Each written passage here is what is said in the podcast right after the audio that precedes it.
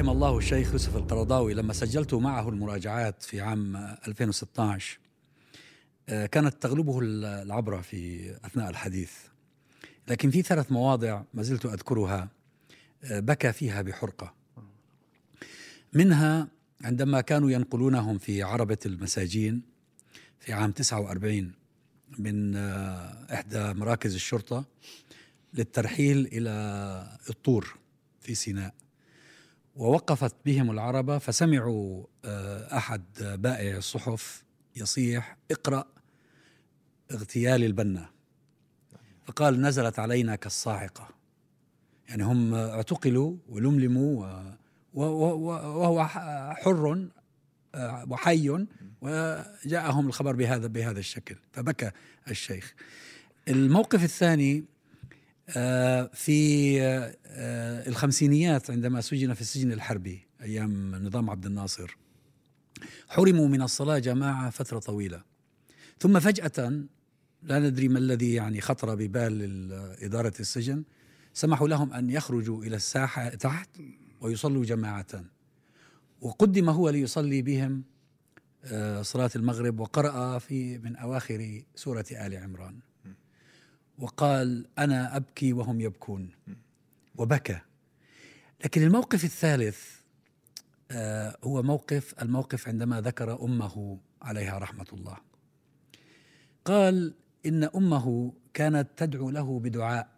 يرى هو بأن الله بفضل ذلك الدعاء منحه ما منحه. يعني هو كان ينظر يحدثني يقول انظر إلى ما حققته. من علم ومن انتشار ومن شهرة ومن معرفة الناس بي ومن إشادتهم بي. هذا كله سببه دعاء كانت تدعو له به والدته وهو صغير. وأنا كتبت الدعاء الحقيقة هو طبعا الدعاء باللهجة المصرية باللغة بالله لكن يقول أنا أحاول أتكلم مصري الآن. ربنا يجعل في وشك جوهرة وفي بقك سكرة. ويحبب فيك الحصى في الأراضي ويحبب فيك الرب في عرشه. لا إله إلا الله.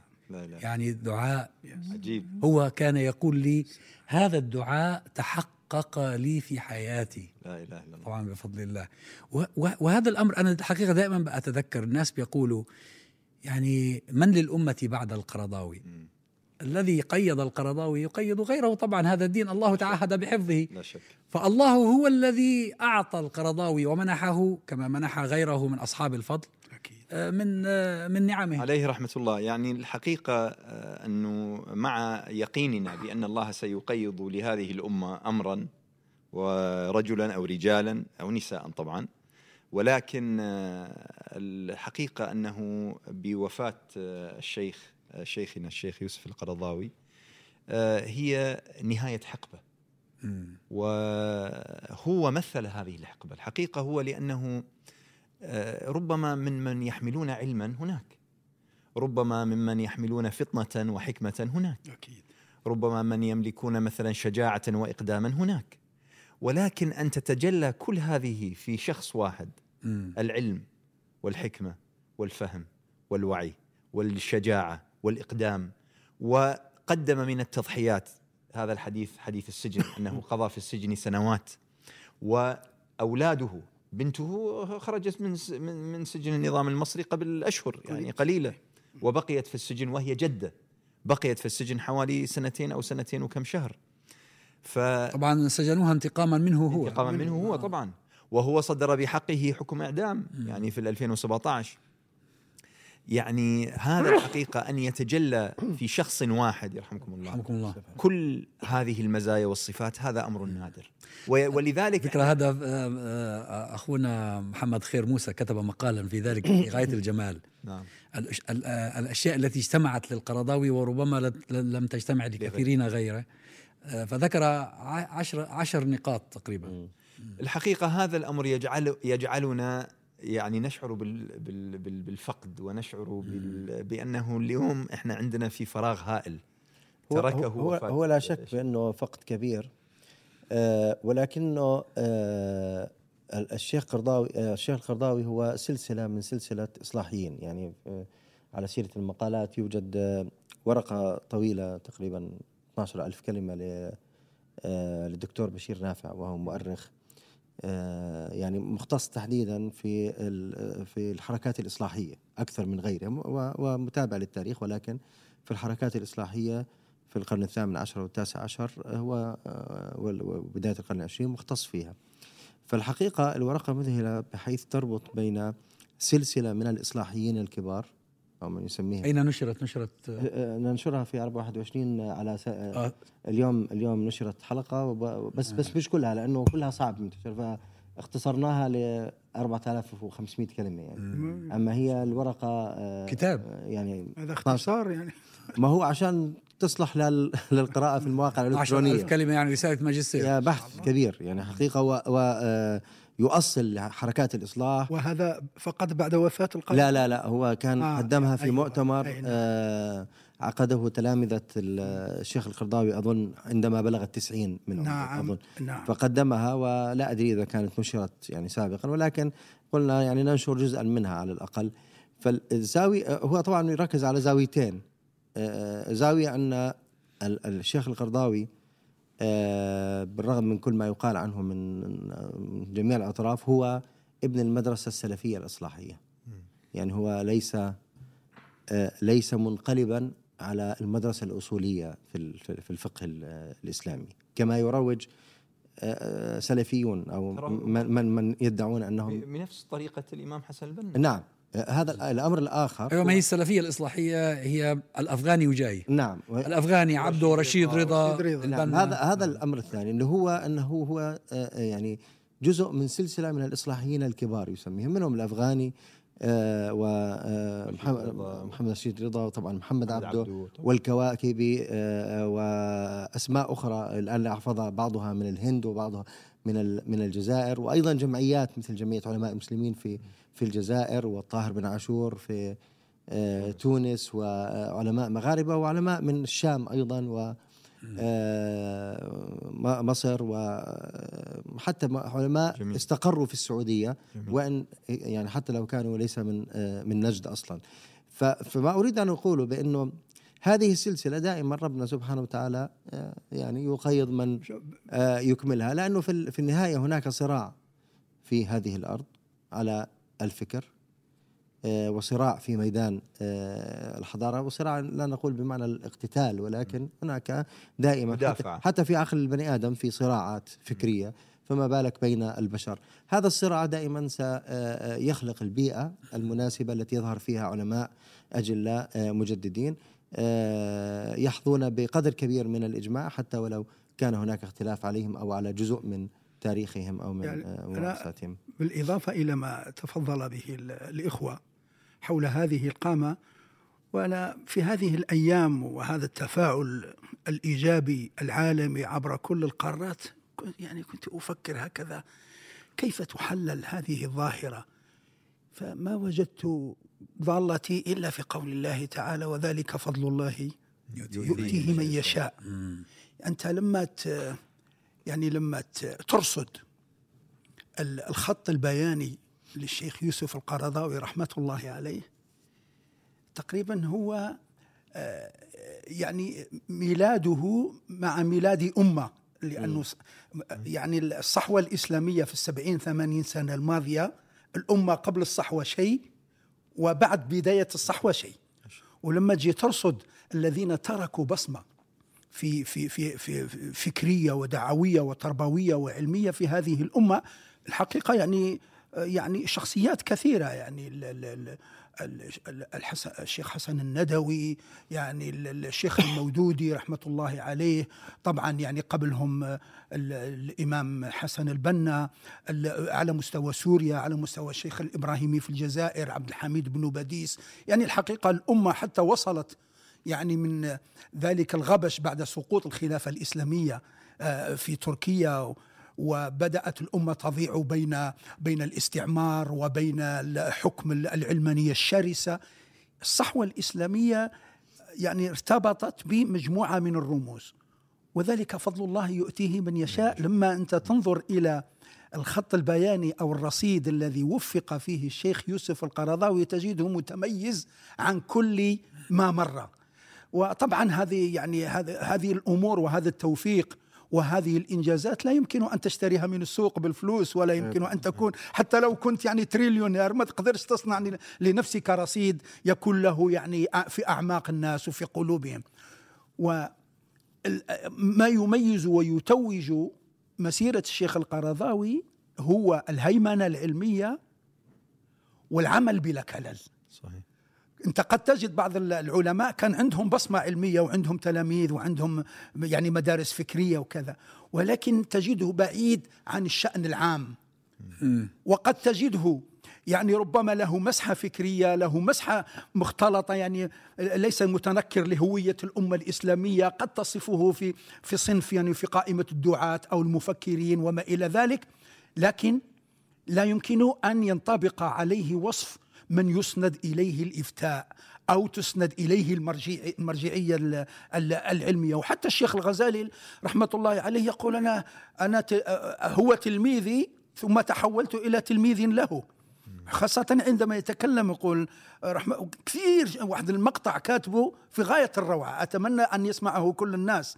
عندما يتكلم يقول أصلا الشيخ القرضاوي هو بطبعه كما يقول عنه بعض طلبة العلم هو منشئ. والقرضاوي مؤصل. على فكرة كان الشيخ القرضاوي في المراجعات عندما يذكر الشيخ الغزالي يبكي أيضا. يعتبره أستاذه. ووصف لي أول مرة رآه فيها. تعرف أين رآه؟ رآه في السفينة التي نقلوا فيها المساجين آه، إلى سيناء. هي نفس هذه الحادثة. في 49 عندما اغتيل البنا رحمة الله عليه وكانوا كان غزالي أيضا مسجون؟ غزالي كان معهم. قال ونحن لما طلعنا المركب صار نوع من الجلبة. فإذا آه، رجل آه، أبيض الثياب يقف ويخطب في الناس ويهدئ من روعهم ويلم شعثهم ويرتب صفوفهم. قلت من هذا؟ قالوا ما تعرف من هذا؟ هذا محمد الغزالي. الله. فكانت تلك أول مرة يتعرف. منذ تلك اللحظة أصبح هو يعتبره أستاذا ولكن أصبح كالشقيقين كال... فهو يكمل كلامه عن لما كتب السيره كتابه عن السيرة الحلقة السنة النبوية بين بين أهل الفقه وأهل الحديث هذا الكتاب الغزالي هذا الكتاب الغزالي, الغزالي. أي. نعم. أي. فهو الشيخ الغزالي يقول عندما ثارت لأنه إذا نعم. تذكرون نعم. كلنا يعني يعني ثارت حوله طبعا. مجموعة من الردود طبعا. وكذا طبعا. والشيخ الغزالي بطبيعته يعني لا يبالي عندما نعم. يرى أمر يعمل به شوك للذهنية المتخلفه يعمله آه. ولا يعني لا يبالي بالوقوف عند المدارس المحافظة ستفهم ولا ما تفهمش وكذا لأن الشيخ فيقول كان يريحني عندما ينبري لها الشيخ القرضاوي وهو يكتب كتابات أعمق مني. ولكن لا أحد يرد عليه لأنه هو يعني يؤصل المسائل هو بالمناسبة كتب إيه. كتابين الشيخ القرضاوي آه عمليا من وحي كتاب آه السنة النبوية بين أهل, بين أهل الفقه وأهل الحديث. أي. وما قاموا حتى يذكر ذلك. الدكتور بشير في في الورقة التي تحدثت عنها. آه الأول أظن كيف نتعامل مع السنة النبوية واسم الكتاب الثاني نسيته. الكتاب الأول يقول وكأن الشيخ القرضاوي كان يضع في آه، خلفية عقله وهو يكتب الردود التي آه، ظهرت على آه، الدكتور محمد الغزالي والشيخ محمد الغزالي فكان يرد عليها. ولكن الغريب إنه عمليا الفكرة الرئيسية أو الأفكار الرئيسية تبناها الشيخ القرطاوي ولكن الغريب ان أنه لم تصدر عليه ردود لأنه يعني يحسن تأصيلها من من داخل المدرسة الأصولية آه، الإسلامية بينما ثارت ثائرة كبيرة على لا ما هو برضه في سبب آخر لأن الغزالي رحمة الله عليه كان هو أول من يصدع بالفكرة. نعم. هذه فكانت تأتي صادمة يعني لما مثلا طلع بمصطلح الفقه البدوي. نعم, نعم. آه، ثاروا عليه. هو كان يتكلم عن ظاهرة حقيقية موجودة يعني ناس آه، حظهم من الفقه محدود. ومرتبط ببيئة معينة آه، لها ظروفها ولها طبيعتها.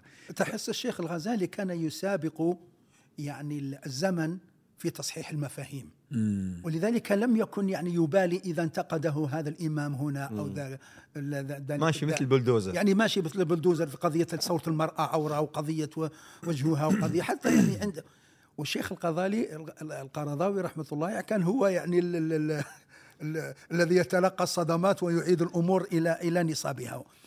ولذلك يعني أنا قلت في نفسي يعني سبحان الله هذا التأثير وفي كل القارات. يعني في إفريقيا السمراء في شمال إفريقيا في البلاد في وسط آسيا في الباكستان في ماليزيا في إندونيسيا في الشام في فلسطين في مصر في في الجزيرة العربية في في كل مكان. وفي النهاية بعد هذا العمر الطويل لأنه أنت لا تنظر إلى موروث الشيخ القرضاوي الآن. نعم. وإذا نظرت إلى أعلام الأمة في المئة 200 300 ترى عمرهم ما كانوا محل اجماع وهم احياء لا طبعا. عمرك ما لا هو هو, هو ليس مطلوبا بالمناسبة ليس مطلوبا أن يكون أي شخص حتى لو كان آه، كنا نعتبره مجددا أو اصلاحيا كبيرا إنه يكون آه، كل ما قام به مقبول لدى الجميع. يعني هذا غير لا يعني لا يوجد اتفاق إلا على الآلهة والأنبياء حتى وحتى الآلهة هذا هذا في حياتهم. والأعمق نعم. من ذلك أنك سترى والأعمار بيد الله ولا نعلم الغيب راح يكون الشيخ القرضاوي في, في يضاف إلى قائمة ابن القيم وابن تيمية وأبو حنيفة. انظر بعد خمسين مئة سنة لأن ما ميزه الله به لما تنظر إلى المنافسة التي كانت بينه وبين المدرسة السلفية الوهابية وكيف كان ينظر هو اليوم كنت نقرأ في موضوع دعاه الشيخ بن باز رحمة الله عليه. وقال له أدعوك لتكون معنا في الحج أظن فترة أظن قبل 30 سنة 35 سنة 40 سنة. ولكن أرجوك أن تعد نفسك قبل أن تأتي. كتاب الحلال والحرام عامل ضجة هنا وهناك من البعض من من لا يريد له أن يطبع. وأنا يعني يعني جمعت لك عشر مسائل يعني يا ريت لو تراجعها أو تحذفها من الكتاب. ثمان مسائل. يعني حتى يعني حتى يعني تساعدنا أننا نضغط ليطبع لما فيه من الخير. فيقول يعني إذا كان جات فرصة عاود ارجع لها كثير جميلة. نعم. الشيخ رحمة الله عليه يتكلم على الشيخ بن باز أيضا رحمة الله عليه بواحد كلام بإجلال واحترام وكان يقول له لو كنت من الذين يغيرون قناعاتهم الذين يظنون أنها تخدم الأمة وتخدم الأجيال لغيرتها لمقام مثلك. ولكني لا أفعل ذلك. فيقول في النهاية جيت للحج. لما وجدت للحج وجدت ضيف شرف عند الشيخ بن باز وقال له مبشرك الكتاب قد نشر ومع الملاحظات العشرة اللي موجودة فيه. هذا من ماذا يعني؟ يعني لما أنت تنظر أنه الشيخ رحمة الله عليه كان دائما يحاول أن يأخذ في المصطلحات التي تعرفون عنه الأصول قبل الفروع والجوهر قبل المظهر. والمحتوى مجموعة من في فقه الأولويات في كتابه عندما أرادت المدرسة السلفية الوهابية أن تأخذ الأمة إلى قشور الفقه وإلى ويفتعلون معارك من أجل صوت المرأة والنقاب واللحية وطولها أو تقصيرها والثوب وسواق سياقة المرأة يعني مجموعة وحتى صنفوها كأنها يعني ضمن عقيدة الولاء والبراء. كان الشيخ رحمة الله عليه يعني يمثل منارة لإرجاع الأمور إلى نصابها الأمة هذه ليست مش وسبحان الله كتب الله له طول العمر أن يرى أن هذه المدرسة تتهاوى وليس بالمراجعات نعم. وإنما بأمر ملكي من ولي الأمر سياسي. وأصبحت هي نفسها هذه المدرسة الآن تنظر لما كانت تنظر ضده قبل فترة. أنا صدمت عندما رأيت واحد يقول أصلا من الدياثة أن تسمح للهندي أن يسوق بزوجتك. آه، يعني بعدما كانت ممنوع تسوق صحيح. أصبحت يعني من لا يرضى لزوجته أن تسوق وتقبل بهندي أو أو أو, أو أجنبي يسوق بها فهذا نوع من من الدياثة. فتصور المدرسة الثابتة التي أرساها الشيخ القرضاوي رحمة الله عليه سوف يكون بفضل الله لها على صحوة الأمة وعلى تعميقها من تلاميذ من مؤصلين. آه، العشرين ثلاثين أربعين سنة الماضي القادمة ستشهد الأمة. ما معنى هذا والله في مصر في مصر أخي علاء آه، كيف كانت ردود الأفعال يعني على المختلف المستويات الرسمية وغير الرسمية. والله أنا بس يعني عجبني من حداث حضراتكم اولا رحم الله الشيخ قرضاوي رحمة يعني رحمة واسعة يعني بس أنا عجبني فكرة محاولة التأصيل. يعني هو الشيخ قرضاوي زي ما حضرتك ذكرت في الفعل هو جمع وزي ما حضراتكم أيضا من الناس القليلين اللي جمعوا بين الفكر والحركة. فهو بالفعل يمكن أحد أهم علماء المسلمين في آخر 40 50 سنة. فهي الفكرة بالفعل شخص بهذه القيمة هي الفكرة كيف تؤصل دوره سواء فكريا أو سياسيا أو وأنا بيشغلني حياة فكرة التأصيل بشكل جاد. يعني بمعنى يعني يعني ما شاء الله أنا سمعت حوار حوار ثري محاولة يعني سواء تأثيره الفكري سواء تأثيره بمقارنة بمجالات أخرى. فأنا يعني أنا بالفعل يعني مهتم بهذه وأعتقد إن هو هذا الاتجاه الصحيح. هو كيف يعني ما هو موضع تراث الشيخ القرضاوي وسط آه، يعني الفكري والسياسي ومثل هذا الأمر؟ ومحتاج حقيقة دراسات ومحتاج ناس تكون لديها العدل. إنما يعني التعامل السطحي معه هو الشيء المرفوض حياة الناس اللي هي بين رفض وقبول وال social media اللي بعتقد إن أحيانا كثيرة ما ما بتمثل يعني لها دور مهم ولا بتمثل كظاهرة إيجابية في التعامل مع آه مع كثير من الظواهر حوالينا وخاصة شخص بقيمة الشيخ قرضاوي رحمة الله عليه. وطبعا ما, ما, ما تحقق للقرضاوي رحمة الله عليه له علاقة أيضا بالظروف آه التي كانت تحيط به. آه هجرته إلى قطر في مطلع الستينيات آه كانت آه خطوة فارقة. وبالمناسبة كم قضى في السجن؟ مش مدة طويلة. ثمان سنوات أو أظن سبع سنوات أظن. ثمان سنوات. يعني هو دخل بال 54 والله نسيت كم بس ما بضع سنوات معدودة لأنه هو أصلا حتى الحكم الذي حكم به أسقط فيما بعد أظن.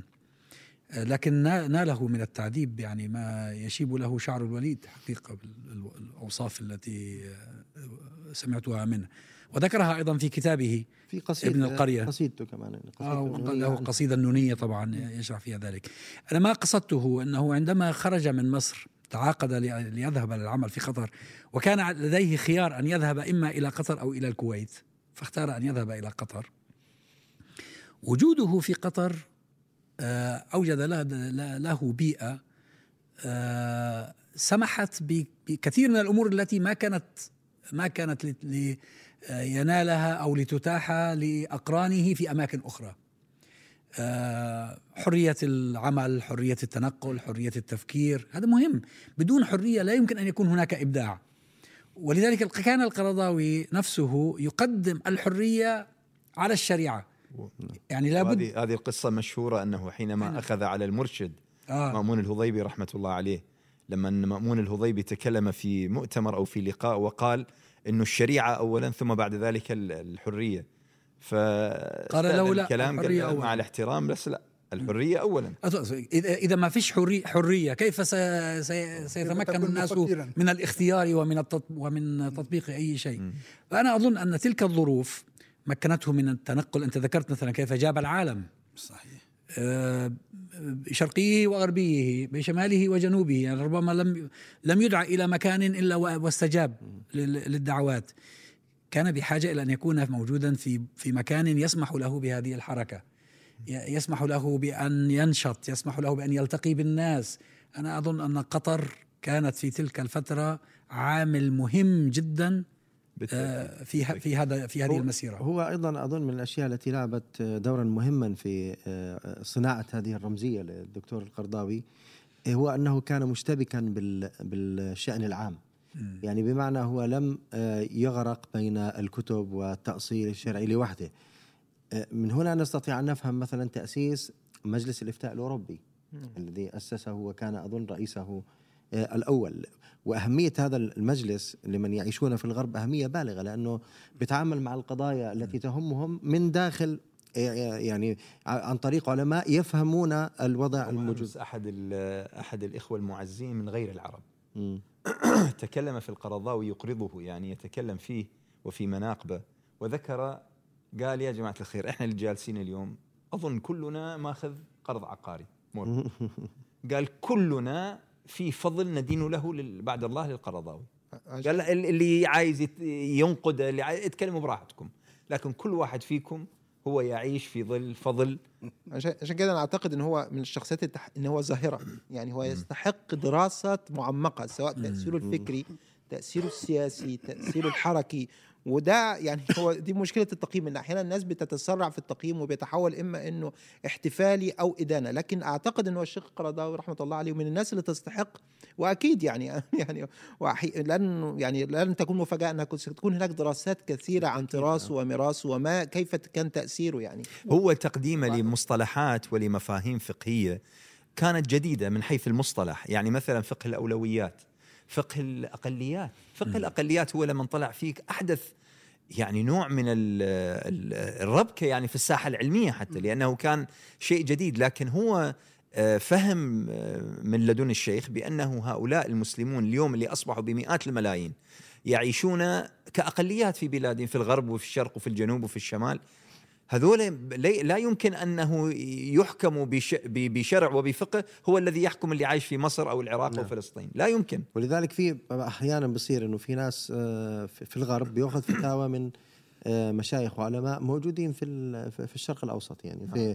آه، سواء في الشام أو في السعودية أو في مصر. المغرب أو مصر والحقيقة أنا أستغرب من من المفتي والمستفتي لأنه كيف يقبل؟ في نهاية الأمر فهم الواقع الذي يعيشه الإنسان مهم جدا أو جزء مهم من آه، من الفتوى. وهي أهمية المجلس الأوروبي. أيضا من ناحية الاشتباك العام أيضا الاشتباك بالشأن العام اللي هو الاتحاد العالمي لعلماء المسلمين. المسلمين موضوع حوار الأديان وموضوع حوار الطوائف أيضا التقريب الديني حتى وإن في نهاية حياته الشيخ اختلف على الفكرة عندما يعني وصل إلى قناعة بأن الفكرة غير غير مجدية بس شوف تعرف لكن آه. كل هذه المحاولات أو المساهمات والاشتباك مع الشأن العام أظن هو الذي أعطاه رمزيته من جهة وهو الذي سبب سهام النقد عليه